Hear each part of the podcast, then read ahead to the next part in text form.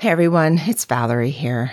Today's bonus episode is showcasing one of our cast's podcasts. Our cast member Kylee plays the role of Judith Amory. Here's a clip. I dislike the idea of being married in a boarding house. It's so much more intimate, I think. Of course, I have no home. Her podcast, called Cryptic Soup, is a crime, true crime podcast featuring all kinds of interesting stories. So, for today's episode, she did a bit of a montage featuring Ghislaine Maxwell and others. Take a listen.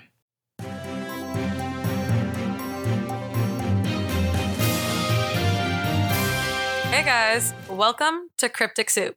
And this, well, this is Cryptic 411, aka our little side baby that we're bringing to you. Yeah, this is a separate bonus episode we will periodically post to keep you guys up to date about news events, trials, and anything happening in the true crime or paranormal community. Pretty much, it's just a little side piece for you guys so that we don't have to always bombard you in the actual episodes with all this random stuff. Instead, you guys get a little bit more of an in depth uh, vibe with us here. You said side piece and baby in the same paragraph. well, at least they know what they're coming here for.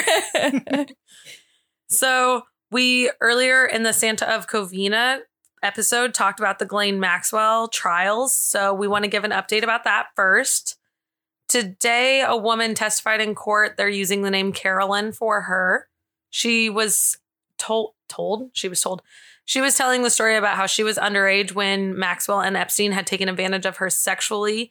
She was one of the people that Epstein had had Maxwell hire to give him massages and put on his like retainer if you will. Um she is giving her testimony and in the point of giving it Maxwell is trying to say that it's a non-usable testimony like it's hearsay, it's not true. So that's that's the most recent one that happened. Another person that's supposed to testify ended up backing down and is refusing to take the stand. We don't for sure have the reasonings why yet. Um, the judge has denied all of Maxwell's requests to take bail. no surprise there. None. And I'm really glad. That's the first big power move. He's doing good. A lot of people have been currently wondering why the trial is not being televised since it's such a high profile case that a lot of people know about and want to know everything happening in. But lately, there have been a lot of televised cases, such as the Kyle Rittenhouse trial that just happened and the Ahmad Aubrey case. And I'm sorry if I mispronounced that. But this case hits a different jurisdiction within the federal court system. So technically, they're not allowed to air inside the courtroom of it. They can only air events and like testimonies from people about it. Ghislaine is facing six different charges currently. One has a maximum of 40 years, and the other five have a maximum of 10 years each. She is currently 69 years, so if she ends up getting all of them, it's pretty much a life sentence at this point. However, when she was arrested in July of 2020, she was also charged with two other accounts of perjury, and those have not been tried or added to this event yet either. So she might be looking at upwards of like 70 to 90 years, but that's the maximum for some of these. She could end up getting away with them or she could end up getting the minimum. So well, I didn't realize how old she was. Ugh, she's hideous. Have you not looked at her? Well, yeah, but I didn't think she was 69. yeah. She's what age again? 69. nice we wanted to give you an update on the Oxford school shooting. We talked about that one in its own bonus episode. It was our a little bit lower lower grade quality episode, but we were glad you tuned in. Okay, it wasn't lower gla- lower grade. Do you want to know what happened? so, um, the start of the night, Corey and I went to a party and Corey was drinking. And so when he came home, he proceeded to be drunk and, you know, started up the episode all great and dandy and then decided that he wasn't going to put my input in. So we only had one input and that's why it sounded like ass. I'm very sorry. But he made it sound like he wasn't that drunk and he definitely had it under control. He was 100% way too drunk. he was too drunk to to do this whole endeavor that we had him do. So here is the current update of more things we have found out. The Michigan Attorney General has offered to personally investigate the events with his team that led to the tragedy. The parents of the shooter, Ethan Crumbley, have currently been charged with four counts of involuntary manslaughter. His parents refused to show up for their arraignment and they were arrested in Detroit. They pleaded not guilty and are being held on a bond at $500,000 each. I don't understand how you can like do that unless there's like I don't know, like negligence or something as far as like charging the parents. Haha, I'm so glad you asked. I'm going to have you read the next paragraph and figure out. Oh, okay. Uh, the school officially had notified Jennifer and James Crumbley about multiple concerning incidents involving their son that preceded the shooting. The morning of the shooting, a teacher found a note on Ethan's desk that had a drawing of a semi automatic handgun and the words, The thoughts won't stop, help me. My life is useless. The world is dead, and blood everywhere.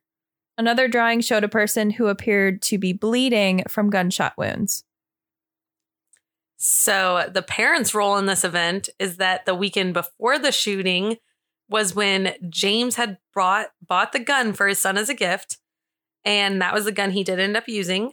Jennifer posted a photo about her and her son going shooting um like for the holiday season. Weird, but whatever.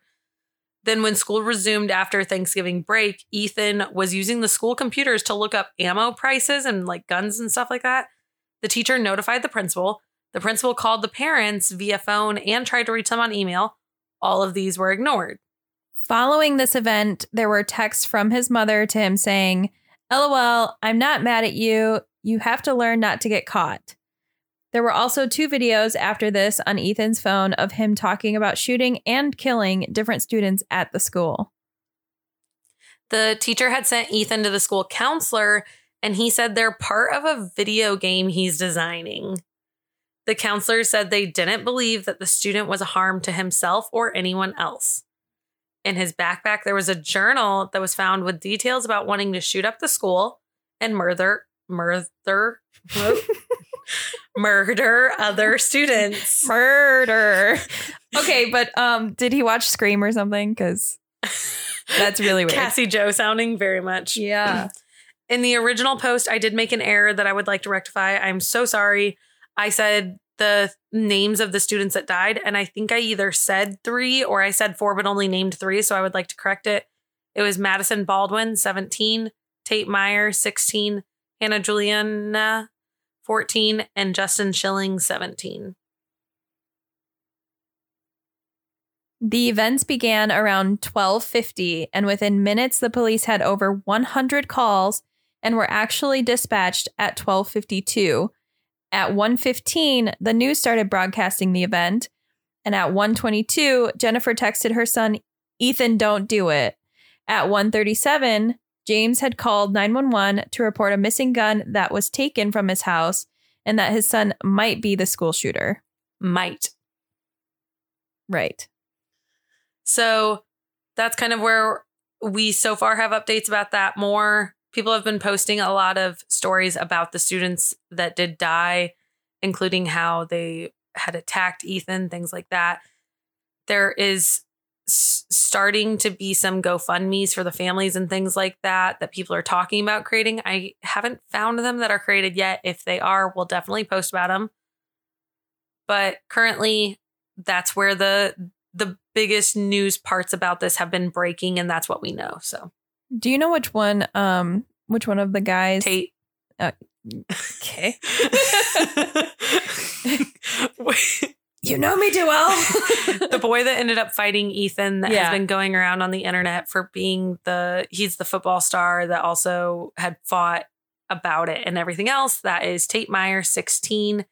And he is being talked about on a lot of social media because of his heroic actions and everything he did, because he really went above and beyond to try not only to protect himself, but he did try to protect everyone else in the events.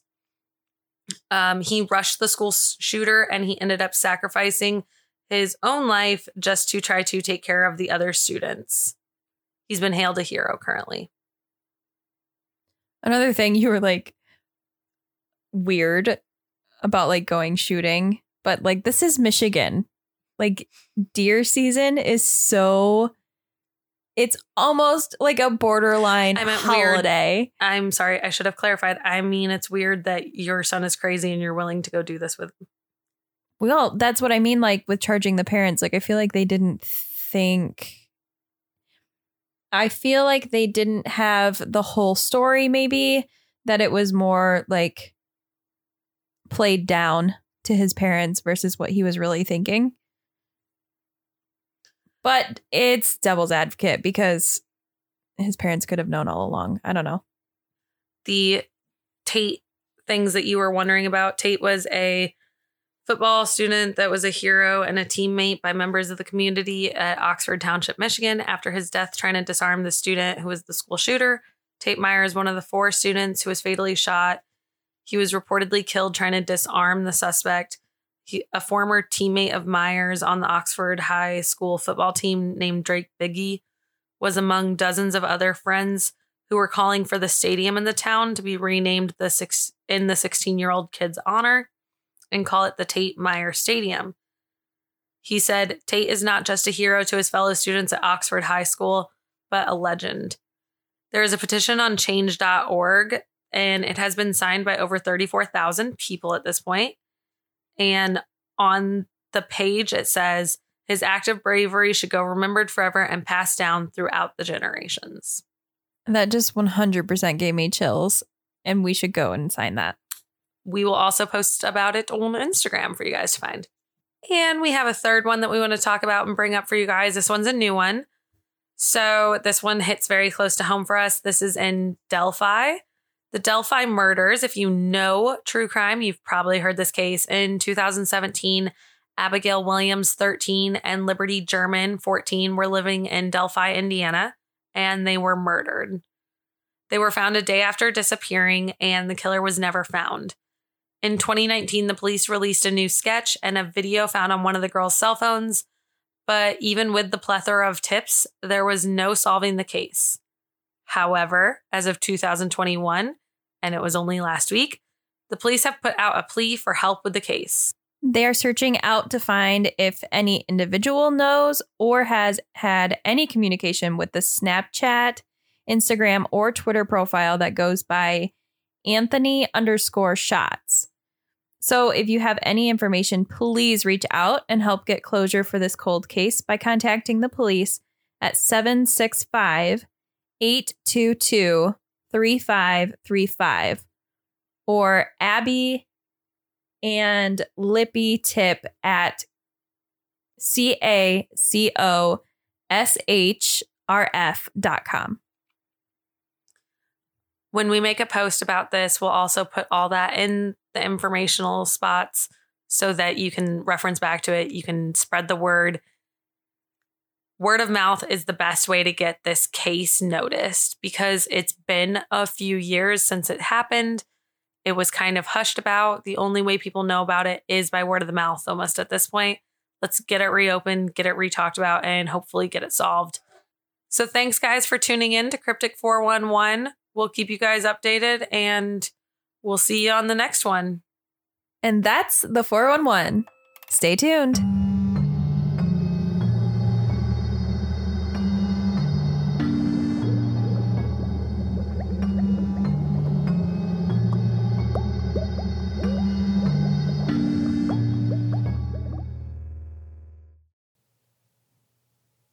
And visit Project DF Podcast for all the show notes and a link to Kylee's podcast, Cryptic Soup. Thanks for listening.